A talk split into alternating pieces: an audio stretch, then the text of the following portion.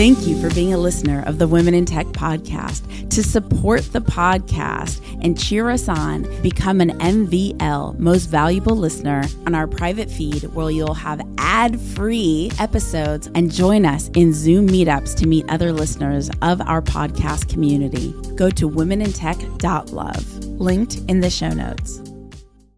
But I think the key ingredient is communication. We are quite good at communicating with each other, and we're like, you know, putting boundaries when we have to.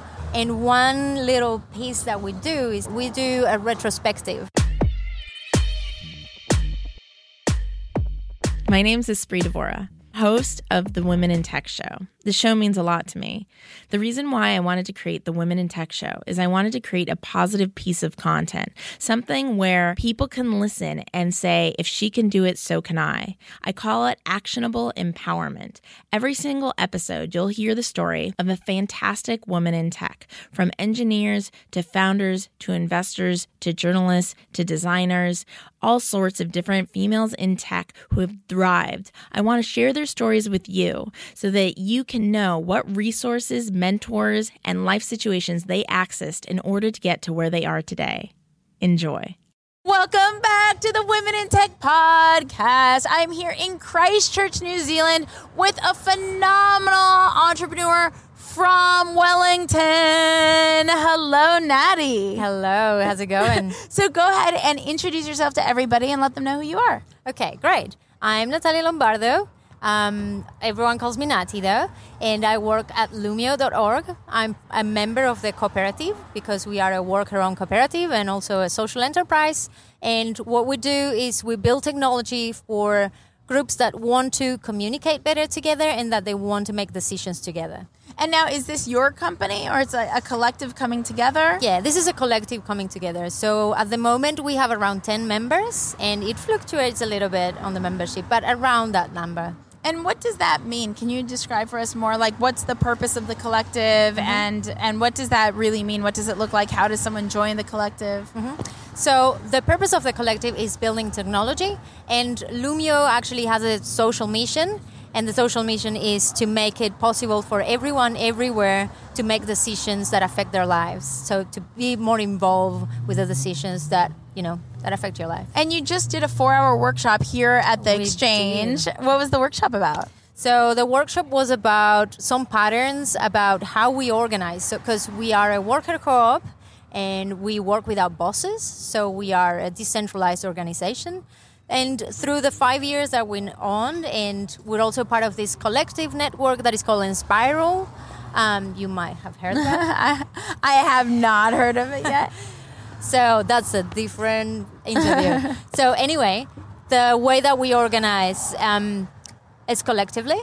Uh, we, we all have power and we all make decisions together. So what we share in our workshops is all those lessons that we learn by trying to organize this, way, this way. What goes well, what goes wrong, and what are some of the solutions that we can apply. And you're a major player in in revitalizing Christchurch into be a dominant city as well as other areas, and that's why you use the collective for to help rebuild and reformat cities to become stronger, right? Yeah, so there's a lot of the groups here in Christchurch that use our technology. So our main company is based in Wellington, but we're all, all over the show. So there's a lot of groups all over the world using Loomio to make decisions together.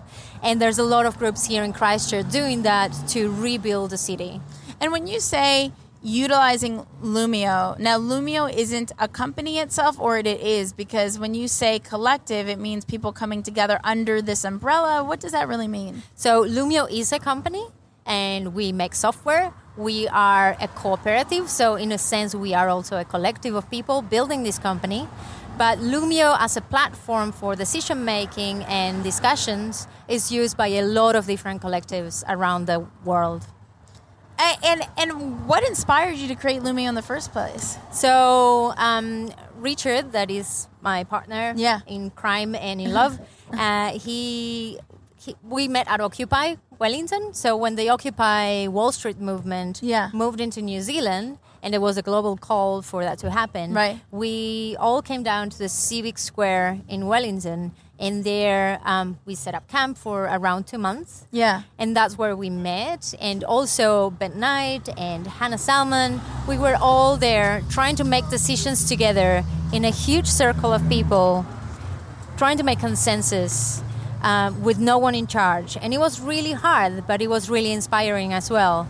So out of that inspiration is that we came out of that and mainly Ben and Rich and Hannah and a bunch of other Yeah. people that were the founders. They were like, well, why don't we take all of this into the online world? How can we take the best bits of this, but also get rid of the bad bits? That Right. is, there's always one voice that will know will speak forever on the circle, and you can't get to hear the others. Or there's always those introverts and the really quiet ones that will never raise their hand to speak up in front of everyone else. Yeah. So by creating Loomio, the idea was make it more accessible for a lot of the activist communities to have consensus decision making and to hear each other in a different way. And then after it started spreading through the activist movement, suddenly we had requests from government agencies, from schools, from collectives, from Yeah. companies, from boards, and everyone wanted to use it. And we're like, okay, wow, then there's a lot more than just activists that actually want to do this work. So that's how it spread. And when did you first fall in love with technology and innovation? Ooh, okay, that's a tricky story. So, when Loomio started, I was one of the activists in the in the square that I was a little bit skeptic about technology. At that point, I was like, ah, no, you know, like, Yeah. because just a background, a little bit more background.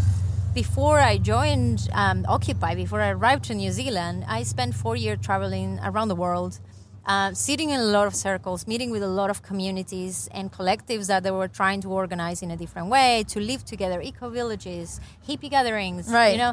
Um, so my idea of technology was like, oh, I don't know, is that thing that is distant from the people side? I'm not sure about it. Right? But then I started seeing what these folks were doing, and I was already involved in a way because I was very good friends. I started helping them to translate it because suddenly all these activists in Spain Right. through the Podemos movement were starting to use it, and they needed extra support with Spanish speakers. And I was like, wow, okay, this this thing seems pretty good. Yeah. And um, through talking with Rich, that he always been into tech, I was like, well, actually, you're right. Technology has a really good side to it that I haven't seen before. Yeah. And it can actually bring people together. So that's, I think, that's when I actually started to fall more in love with technology. It's funny because that's the that's my purpose and why I have my company. Um, my company in Los Angeles is We Are LA Tech, and then I do, of course, Women in Tech around the world.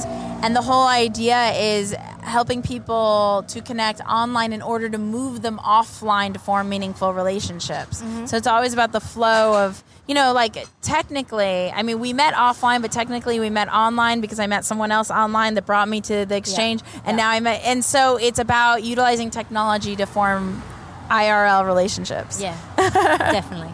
definitely. Um, and what would you say is one huge obstacle that you've experienced um, in business that you've successfully overcome, and how did you overcome it? That's a really tricky one because there's so many of those.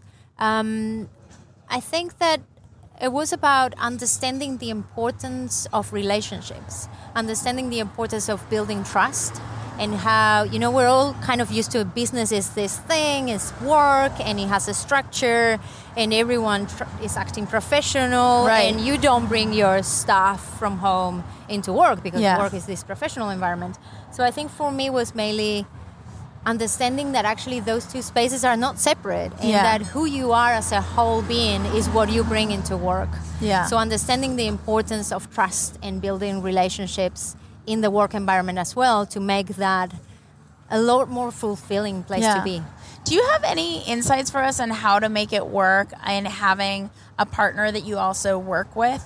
Um, I've met so many successful life partners and um, fat co-founders, and then I've I've met people that have wanted to shy away from that because they didn't want to go down that path, and it's Yeah. really interesting. I don't think there's a right or wrong. So for you, how does it work? Well, I think um, we work really well in general together. Like we've been traveling all around the world, giving these kind of workshops. Last year we spent nine months on the road, and that could be quite taxing. But I think the key ingredient is communication. Yeah. Like we are quite good at communicating with each other, and we're like, you know, putting boundaries when we have to, or raising our voice when it's like, look, you know what, right now I need a bit of space, Right. and moving away. And one little piece that we do is every time we run a workshop, every two weeks, and every time we finish a traveling session, we do a retrospective. That is something that comes from the agile world, the agile management style Yeah. for technology. So basically, we sit down, we prepare like a, an hour that we're gonna have together, Right. and we talk about what was good about what we just did. I love and it. Let's do more of that. And I what was that. bad about it? Yeah. Let's just not repeat it. And what do we need to change in order to feel better doing this job together? That's awesome. Thank you so much for hanging out with the Women in Tech podcast. Is there anything else that you want to share before we start to wrap up? Thank you for um, for interviewing me. Of course. Um, one last thing, uh, maybe just make sure that your tech is enhancing your relationships. Yeah. Just make sure of that, and also spend time face to face because that's when the sparkly eyes happen. 100%. How can people get in touch with you? So you can contact us at contact at loomio.org if you're interested to know more about the platform. And you can contact me directly at nati at um, thehum.org if you want to know more about the workshops and the stuff that we do with organizations. And can you spell the email? Yes, it's Perfect. N-A-T-I at thehum, that is T-H-E-H-U-M dot org. Perfect. Thank you, Nati. You guys be Thank sure to say hello to Nati and reach out to us on social at Women in Tech Show on Instagram, on Facebook, on Twitter. I will see you guys, talk to you guys, hear you guys in the next episode. Remember, Women in Tech Facebook group. I've been forgetting to talk about it for a while. Um, if you just go to womenintechvip.com, it takes you straight, straight to the Facebook group so you could connect with people around the world. That's great. I'll join. All right. Bye. UpGuard, one of my favorite companies in Mountain View, combines asset discovery, security ratings, and vendor questionnaires for the only complete cyber risk solution. Not only do they keep us safe online, they empower women in tech internally. They focus on hiring female engineers to make sure that we rise to the top. So I welcome you to take a look at their job opportunities from Mountain View to New York, New York to Sydney, Australia. They are a company worth exploring. Their mentorship culture is magnetic. Mention the Women in Tech podcast when you apply. Just as they celebrate women in tech, we want to celebrate you too. So make sure to let us know when you've reached out to UpGuard, and we'll make sure to feature you on the Women in Tech social channels. We believe in you. UpGuard.com. Visit them for yourself. You'll see exactly what I mean. The Women in Tech podcast is an independent production funded by you, the community. To support women in tech, if you believe in the vision as much as we do, please consider going to womenintechpodcast.com. That's womenintechpodcast.com and just click on the contribution link to keep this podcast going. Thank you. Thank you for being a listener of the Women in Tech podcast. To support the podcast and cheer us on, become an MVL most valuable listener, go to womenintech.love, linked in the show notes.